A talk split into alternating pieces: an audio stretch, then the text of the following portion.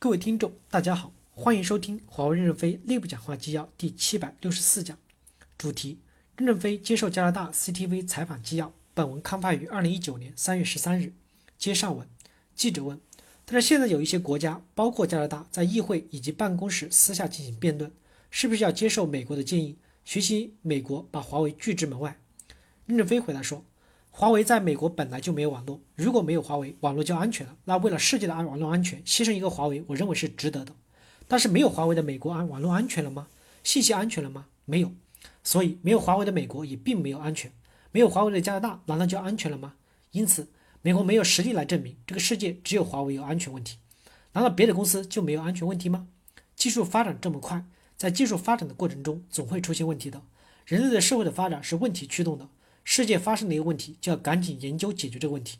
我们几千年来才进入到今天这种文明，因此我认为，就是因为没有说服力，所以彭斯和彭派、彭佩奥他们在国际上的宣传起到了负面作用，不是正面的作用。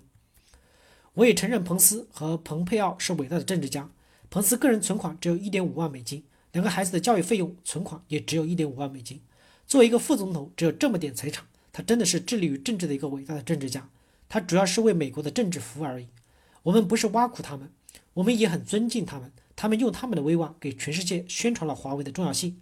其实华为本来没有那么重要，五 G 也没有多了不起，不就是一个设备吗？一个普通的五 G 被他们夸大了重要性，反而引起了人们的重视。现在普通老百姓也知道五 G，以前知道什么机吗？是不可能的。因此，我不担心他们在全世界的宣传。比如说，每个国家都会有自己拿定自己的主意。运营商跟我们相处二十多年了。有三十亿客户相信我们二三十年了，他们自己会有判断，他们有判断的权利和选择的权利，我们不担忧。记者问：加拿大政府现在正在考虑如何决策，你想给他们传递什么样的信息？你想让他们了解您的哪些商业做法？关于这些指控，你想对他们说些什么？任正非回答说：因为加拿大自然的资源、自然的环境、国土条件都非常的好，在北美中，它和美国的文化也比较接近。当美国正在走向封闭和排斥外资的时候，加拿大这时候应该要开放，更多的吸纳外资，从而让加拿大的经济崛起。我认为应该是走这条更加开放的道路，而不能跟着美国去封闭。封闭以后会更加的落后。美国两百年前是一个很小的国家，两百年来因为开放使美国变得很强大，才吸引了世界人才，大家都来美国创造发明。美国保护这些人的创造发明的财产权利，才形成了美国今天那么强大。加拿大在这个时候应该继承这种开放的权利，变成一个世界强大的国家才是正确的。包括中国也应该开放，也要改革。记者问：“您刚才提到五 G 并没有那么重要，只是每个人把它讲得很重要，但是这关系到华为的未来，是您的公司创造了五 G，您是不是担心现在发生的事情会让您的商业帝国面临风险？”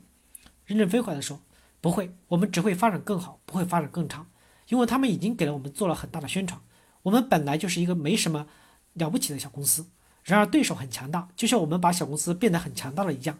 因此，客户购买我们的产品的热情其实更高涨了。记者问：为什么五 G 变成成了课时？超人才有让超人才有课时？您怎么看？现在围绕五 G 似乎在进行新的冷战，为什么会出现这种情况？任正非回来说：我不知道，我觉得五 G 就是一个普通的技术，就像信息的水龙头一样。它这个水龙头就是大一点，水放的水多一点，怎么把这个水龙头当成核弹了呢？不知道是谁发明的。记者问：“我相信华为这边肯定是做了很深入的分析，为什么现在整个世界，特别是美国，看起来都那么害怕华为呢？”任正非回答说：“哈哈，我也不了解，为什么这么大的一个国家会害怕一个小一家小公司？第二，美国是世界上科技创新最厉害的地方，而且美国是科技力量和人才聚集的国家，怎么会害怕一个小华为呢？可能他们自己假设的太厉害了。”我们实际上并没有想象的那么伟大。记者问：“现在有些人在有假设，华为和中国政府或多或少有一些联系，他们也就此公开表示华为是安全风险，对此您怎么看？”任正非回答说：“第一，华为公司跟中国政府的关系就是遵守中国的法律，向中国政府缴纳税收，其他关系是没有的。我们跟军队就更没啥关系。